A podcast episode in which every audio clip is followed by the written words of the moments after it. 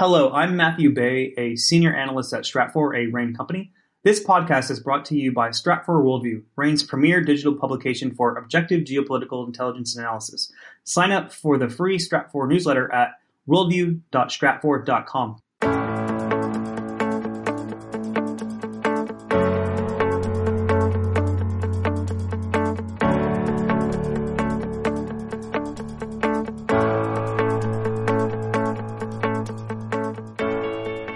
military dominated regime calls itself a hybrid system, where the military is there and it has a partner in the form of a civilian government, but it's really a very junior partner. Welcome to Baker's Dozen, a podcast series of conversations about geopolitics from Stratfor, a RANE company. I'm your host, Rodger Baker. Critical for any future solution in Afghanistan Pakistan faces significant geopolitical challenges. Squeezed between Iran, Afghanistan, China, and India, the country faces tribal and ethnic challenges in Balochistan and along the Afghan frontier, and has a territorial dispute with its nuclear armed neighbor India. Pakistan's position and history makes it a focal point for China and the United States, but it's also emerging as a focal point for Saudi Arabia and Turkey each vying for a stronger role in shaping the so-called Islamic world. Joining me to discuss Pakistan's geopolitical situation is Kamran Bokhari, Director of Analytical Development at Newlines Institute, formerly the Center for Global Policy. Kamran also formerly served as a coordinator for Central Asian Studies at the U.S. State Department's Foreign Service Institute. And thank you for joining me today, Kamran. Thanks for having me, Rodger. So today I want to talk a little bit about the, the geopolitics of Pakistan as we look at some of the changing dynamics going forward in the balance of power in the world and where we see uh, some some stresses and some opportunities in the world. Uh, Pakistan is in a neighborhood that is somewhat volatile. We have uh, heightened tensions between India and China uh, up along their frontier. Uh, the United States and Iranian relationship looks like it's shifting. There's the potential for the United States to do further drawdowns in Afghanistan on the Pakistani frontier. So these changing dynamics will have a big impact on Pakistan. And to begin with, I'd like us to sort of step back and try to understand Pakistan as it is. You know, when we look at the space, you can see the the importance of the Indus River Valley. We see that Pakistan is really, you know, four major um, ethnic groups: the Punjabi, the Pashtun, the Sindhi, and the Baloch. And these, plus their relationship with the neighbors, really do shape the way Pakistan's policies, opportunities, and risks uh, sit out there. So, as you look at Pakistan, Kamran, how do you see uh, these underlying elements shaping uh, the country? So, Rodger, if we begin internally, uh, you know, it's been 70 plus years since Pakistan appeared on the map. And one of the things that has not been resolved uh, is sort of the integration of various ethnic groups uh, represented by uh, you know four major provinces and, and a uh, and a, uh, the Gilgit-Baltistan region, as well as Pakistan-administered Kashmir. So you have, and of course, uh, the formerly federally administered tribal areas where we see saw a lot of the war on terror uh, in years past. All these areas have not been fully integrated into a, a, federal model, if you will. so the social contract is there, but it's not there either. And, and we see that largely because uh, more than 50, as much as 55% of all Pakistanis are from Punjab. They are Punjabis. That is the dominant province. That's the breadbasket of the country. That's uh, the core. Uh, the Indus River runs through it, and it has you know other rivers that are tributaries out of it. And uh, you know Punjab means the land of five rivers.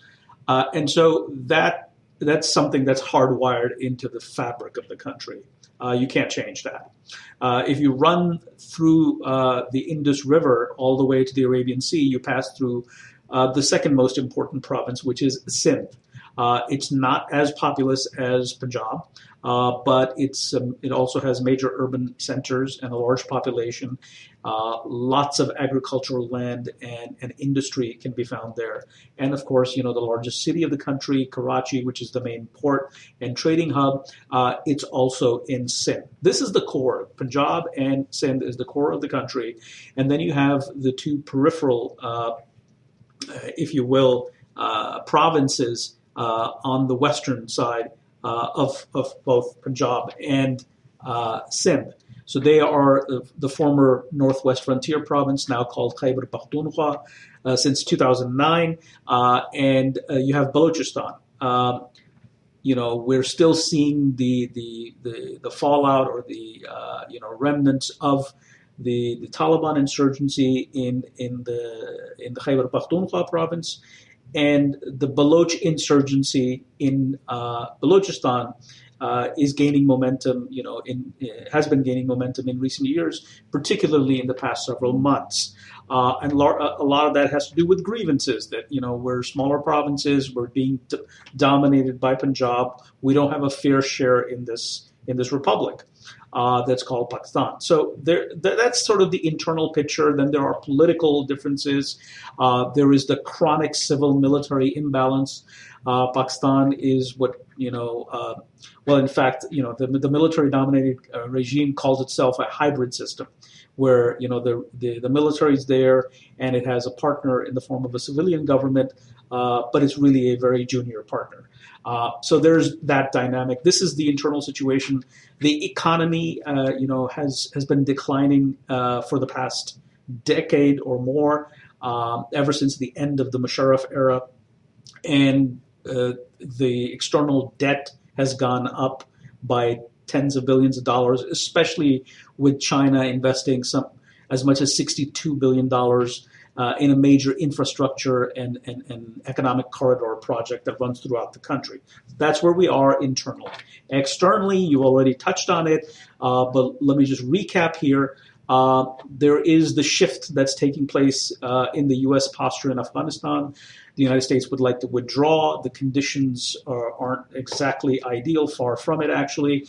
And uh, the situation is that uh, we're unlikely to see uh, a, a, if you will, a power sharing uh, agreement between the Taliban and the anti-Taliban factions aligned with the United States.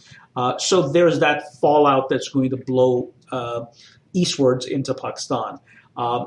You talked about the U.S.-Iranian relationship, and we know that the Biden administration wants to revive some form of the old nuclear deal and perhaps improve upon it. Uh, we just have to wait and see how that plays itself out. Uh, but nonetheless, you know, Iran uh, is part of a broader geosectarian dynamic where, you know, uh, other countries in, in, the region, particularly the Gulf Arab states, uh, especially Saudi Arabia, uh, is not happy to see Iran being rehabilitated. Uh, there are Turks who have a say in this as well. And so this, the, the Iranian relationship and how Iran plays itself out is also really, really uncertain. Um, the biggest neighbor of in, is India, with which you know there's a historic rivalry, several wars, and we have a government that's uh, a right-wing internationalist government uh, that's particularly taken an anti-Pakistan stance. So relations are you know at their lowest point uh, that they have been since the two countries uh, emerged out of the partition of British India. Uh, and then there's China. China is now heavily invested in Pakistan, as I mentioned, with tens of billions of dollars of uh, investments in infrastructure and transportation projects. Uh, and um, Pakistan is going to essentially be one of those players uh, in the world where the US China competition plays itself out, particularly as the United States aligns more closer with India to counterbalance China. And so I think that Pakistan, it wouldn't be an exaggeration to say that it's probably the most sandwiched country between China and the United States. Yeah, so so when we look at Pakistan, they, they seem to be they have an a as as you note, they're not fully integrated internally, which creates vulnerabilities and challenges. Um, and they're surrounded by uh, a neighborhood where in in the current context, they don't seem to exert a lot of direct uh, proactive influence. Um, in the past, obviously, we saw a fairly strong amount of Pakistani influence into Afghanistan. Um, in the the but these days, not as much uh, active uh, role. They're they're drawn inward um, as they're looking at this. They they've also been struggling over the last few decades with trying to find a way to overcome that uh, civil military balance, and and there had been some some moves to try to move uh, well beyond it. Um, you know, empowering the court system, things of that sort. We, we may have seen some slippage along those lines since then. But how important then in in Pakistan's position are its relationships with those two big powers, China and the United States, and that that somewhat contentious dynamic between them. China obviously is the one that's now doing most of the infrastructure investment, but in some ways that investment is starting to draw the ire of uh, Baloch uh, uh, rebels um, as it's moving through their territory. Uh, the United States has traditionally played a stronger uh, role there, uh, but more on the military side than the economic and investment side. that may be waning as the United States is looking at increasing its relationship with India. And if U.S. relations with Iran ease, that potentially frees India to to reaccelerate some of its own outreach to Iran and effectively encircle Pakistan. So, how do we see Pakistan being able to balance these distant powers, the United States and China, and the near power of India and Iran at the same time? So, let me uh, first unpack the triangular relationship between uh, the US, Pakistan, and China. So, um, you know, if the Pakistanis had their way, they would want to be able to have best of both worlds. Uh, they want to be able to have a very strong and close relationship with the United States, and at the same time have a, a very strong and close relationship with the Chinese. Uh, but in the real world, that's not possible, uh, and a lot of it has to do with uh, the situation in Pakistan. Um, U.S. aid to Pakistan has been historically uh, significant uh, both civil and military aid over the decades, especially post 9 11. Um, there are estimates as much as $22 billion were given to Pakistan uh, after it joined the war on terror. Uh, and so that no longer is, is an option. The Pakistanis uh, mismanagement of the economy at home uh, has meant that you know a lot of that aid has has not really uh, been allocated to the areas that the country needs most. And so Pakistan continues to remain cash strapped despite the fact that so much money f- flowed in. And the United States, uh, again, you know, over the last decade or so, has basically said, look, uh, where uh, we just can't underwrite everything that you want us to do. And therefore, uh, in fact, you know, I'll quote former Secretary of State Hillary Clinton. She said, you need to raise your own tax re- revenue. And so you have to look for inward or internal sources of revenue. Uh, we can help, but we can't help to the level that you need us to. So that happened, and then around the same time, uh, the, the, Chinese came in with this uh, China Pakistan economic corridor package, essentially saying, okay, you've got infrastructure problems, uh, power generation, natural gas, uh, you know, supplies are dwindling uh, you know, uh, there there needs to we, we have an interest in having uh, a transportation corridor through your country. So they came up with this deal. Now, so what does that mean? That means that Pakistan, what the Pakistanis need, the Chinese are sort of kind of giving it. Uh, not everything, uh, but or you know, not not even close. But nonetheless, they're taking care of the basic infrastructure problems uh, and once they're done, you know, the hope is that then Pakistan can build upon that. That's something that they have to work with the Chinese. There's, there's, they, they have to make concessions, uh, and China has been, you know, historically a very close ally of the Pakistanis, uh, and, and, and then vice versa. So then that's then the question is, how does the United States look upon that? Uh, the United States has two views, uh, as far as I can tell. The first view is very short term.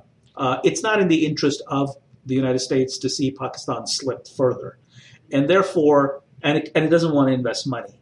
And therefore, if the Chinese are investing that money and stabilizing the Pakistani state, meeting some of their needs, well, then that's a good thing uh, in the short term, uh, especially as you know. Uh, the United States is withdrawing from Afghanistan. The last thing it wants is a weaker Pakistan. Uh, it would like Pakistan to sort of contain uh, a post-American Afghanistan to the extent that they can. Uh, so there is that short term. But in the long run, uh, the Americans also don't want the Chinese to use Pakistan to challenge U.S. interests. Uh, and therefore, that brings the, the Americans in closer cooperation with Pakistan's historic rival, India. Uh, we recently had Pacific Command being renamed as Indo Pacific Command, a, a, a, significant move to highlight on the part of the Pentagon to say that you know we're going to be working far more closer with the Indians. There's uh, Secretary, former Secretary of Defense Mark Esper, and uh, outgoing Secretary of State Michael Pompeo both went to New Delhi in December and uh, you know signed a, an agreement uh, on sharing geospatial intelligence. So there's an an increase in U.S.-Indian relationship that's worrisome for the Pakistanis. Now, uh, at the same time that the, this is happening, the Chinese have begun to put pressure on India, and we saw a little bit of that last June, and it continues with the uh, you know the the push on the line of actual control in uh, uh in Indian Kashmir, and essentially the Chinese are doing uh, are working with Pakistan, pressing the Indians, and signaling to the United States that you know uh, you'll have to contend with our presence in this region. We're a regional power. You are quote unquote extra regional power. So, uh, you know, this is this is the way it's going to play out here.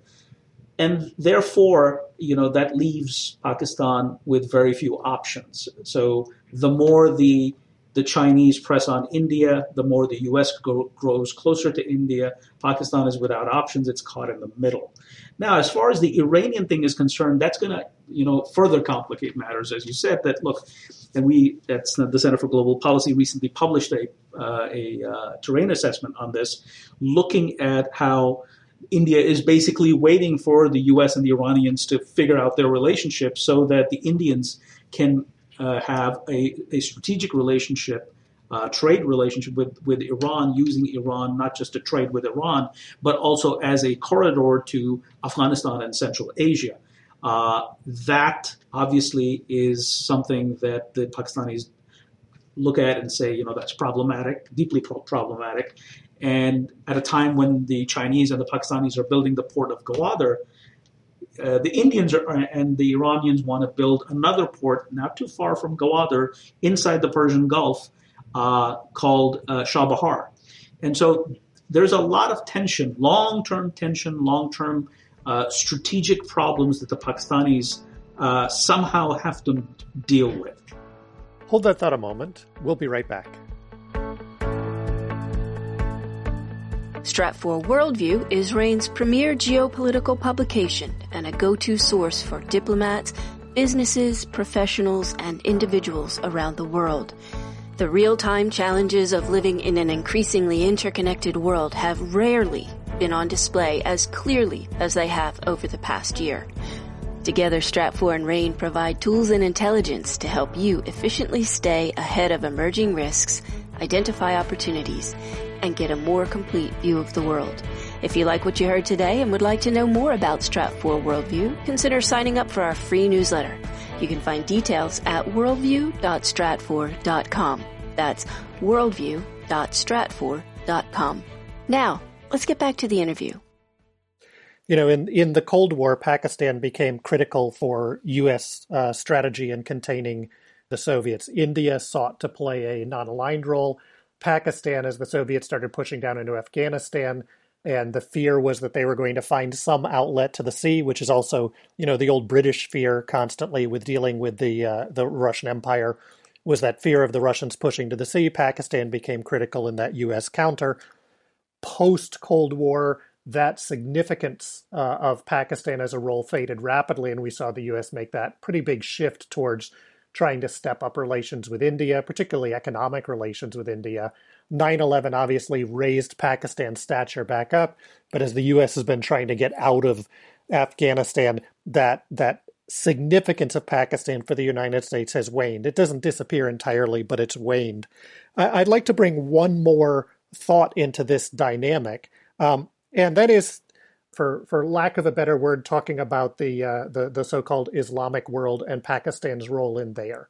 We've seen some changes and adjustments in uh, Saudi Arabia and Turkey competing in some ways for being the new center of the Sunni world.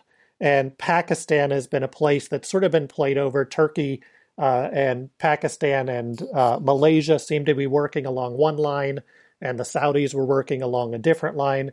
Now we see the potential as the Saudis are uh, changing their relationship with Oman, as we see throughout the the uh, Gulf states, this change in relationships with Israel, that there seems to be a bit of an outreach from the Saudis back to Pakistan. The Turks continue to reach out to Pakistan. Pakistan used to be really central in this space. How do we see Pakistan's role evolving going forward in that sense, outside of just their geography, but in that sense of that broader swath of, uh, again, you, you, you may have a better term, but the, the quote Islamic world? Yeah, see, the it's it's a bit overrated the whole Islamic world thing, and and, and the reason for that is that uh, the Islamic world is a bunch of nation states with with their respective interests. Uh, there are states that cooperate. Most of them do not. They, there's just too many of them in two different regions. You have, you know, if you start from Indonesia, Malaysia, and Southeast Asia, and you go to Central Asia, those are two very different types of Muslim states. Uh, even Pakistan is very different than Turkey. Uh, and Turkey is very different than Saudi Arabia. So there is no Islamic world uh, in that sense. Uh, there are Muslim nation states. And what we have right now, again, going back to the chronic economic weakness and, and dependency of Pakistan. So we've talked about how Pakistan is heavily dependent on China. Pakistan has been heavily dependent on the United States. Uh, but uh, there's also that dependency on two uh, Persian Gulf Arab countries, Saudi Arabia, and the United Arab Emirates. Uh, the dependency is twofold. Uh, one is that these countries have been a source of cash and oil concessions over the decades. And then there are just so many expat Pakistani workers uh, in both countries uh, that send home remittances in the several billions uh, that it's not possible for the Pakistanis to take sides. And we saw that. Uh, you mentioned the whole uh, Turkey, uh, Qatar, Malaysia, and then Pakistan, particularly the government of Imran Khan, the current prime minister, wanted to bandwagon with those three countries. And they got a call from Saudi Arabia, you know, asking, you know, what the heck are you guys doing? Uh, and they had to, you know, pull distance. So they had to pull back and say, okay, you know, this is not something we want to do. Uh, you know, we want to have relations with all countries, but obviously we're more closer to Saudi Arabia. So there is that constraint on the Pakistanis that they get, can't go too far. Uh, for many years, going back to the 80s, ever since the Saudi Iranian rivalry uh, began uh, with the founding of the Islamic Republic in, in, uh, in Iran, Pakistan has been a theater for uh, what I call geosectarianism, sectarianism between the Sunnis and the Shiites on a geopolitical scale. We've seen Sunni groups go after Shiites and then Shiites uh, go after uh, the Sunnis. Uh, more recently, the Sunnis have had the advantage because they're the numerical majority, and with the rise of jihadist groups and anti sectarian uh, ideologies, particularly with the rise of ISIS. Uh, just recently, like a few days ago, we had the killing of 11 uh, minority Hazara, ethnically Hazara Shiite cult workers in Balochistan. And so that's that's an example of how sectarian tensions are high. Pakistan is also a battle space for the Iranian Saudi uh, competition to the extent that it still exists, uh, in the sense that I believe that the Iranians have the upper hand if and, and they may have even uh, eclipsed the Saudis. But nonetheless, the, the this tug of war continues, and Pakistan uh, is in the middle of it. Uh, in, and then there's Turkey and Saudi Arabia that you mentioned. There is a a vacuum uh, in the Sunni world uh, for leadership, and it has been for a long time. Because Saudi Arabia, for the longest time, has been the world's largest exporter of crude, that gave it enough financial muscle. And you couple that with the fact that they are custodians of the two holy mosques in, of Islam, and they organize the annual Hajj and they became the you know center and they, because being a religious state they became the center of uh, you know religiosity if you will and that religiosity was exported uh, until 9-11 uh, and that gave saudi arabia that edge over every other country and it was sort of the de facto leader of, of the muslim world if you will turkey is challenging that now because a you know saudi arabia's position is significantly weakened the crude that it exports isn't worth what it used to be the United States, uh, you know, is producing more uh, crude than even Saudi Arabia. So the, the value of Saudi crude is not what it used to be. And we have Iraq coming back online after uh, the overthrow of the Saddam government. And that is also taking away from the heft that the, the, the Saudis enjoyed. And then Turkey has been has been rising as a power. Turkey has moved beyond just being a, a member of NATO and engaging in uh, some heavy unilateral movements uh, on a 360 degree angle. I mean, you look at that, they're playing in the Black Sea, in the South Caucasus, in the Eastern Med, in North Africa, in the Levant, in Mesopotamia, and they want to be recognized as the quote unquote true leaders of the Sunni world. And at a time when Iran has pushed deep into the Arab world and, and, and, and the Turks see an opportunity just as the Iranians saw an opportunity a few decades ago. And so, again, Pakistan has relations with Turkey, uh, but then there, Pakistan isn't as beholden financially, economically to Ankara as it is to Riyadh, and therefore there's not there can, it can go only so far uh, with the Turks uh, before it upsets the Saudis. So again, caught in the middle. Right, Kamran. I want to thank you. I know we could go on for hours and days on these topics. Um, I, I want to give you an opportunity as we as we close here. What would be over the next, say, one to three years? What would be the key two or three geopolitical trends or turning points that we should be keeping an eye out for in regards to Pakistan? Whatever happens to the U.S. Taliban negotiations, what do they lead to? Do they lead to some form of a power sharing settlement? or more civil war. That's going to have that's going to be one major uh, geopolitical factor that's going to impact Pakistan. Uh, two uh, is uh, the bilateral relationship with India. Uh, there's been, you know, after the 1971 war, uh, you know, in 2019, early 2019, we saw the first sort of use of aircraft by both countries to go and strike each other. and so it tells you how tense those relations are. So can they pull back? Can they reach a modus vivendi? Can they work with each other? That's also going to determine a lot of what happens to Pakistan. And then finally, what is going to happen?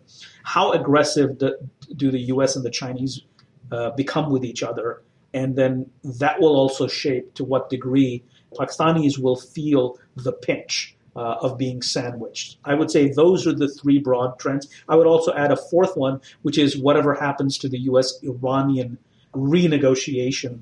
You know how that shapes the region. Can Pakistan benefit from that? There are potential opportunities to to buy oil and gas from the Iranians that could reduce Pakistani dependency on on the Gulf Arab states. But that there are many ifs built into that. So I wouldn't hold my breath to it. But that those are sort of the broad trend lines that I would be looking at. Well, a lot for us to keep an eye on on Pakistan, and you know, as one of the countries that's that's increasingly squeezed between big powers and middle powers, I think paying attention to a place like Pakistan is going to give us a way to to measure the ways these larger powers are being able to shape the dynamics around the world and shape their interactions with each other. So I'd like to thank you for joining me today, Kamran. Uh, quite enjoyed our conversation. Likewise. Thank you for having me and thank you for joining us today as we discussed Pakistan's geopolitical situation. You can stay up to date on the latest geopolitical developments by signing up for our free newsletter. Visit worldview.stratfor.com. That's worldview.stratfor.com. I'm Rodger Baker. Thank you for listening.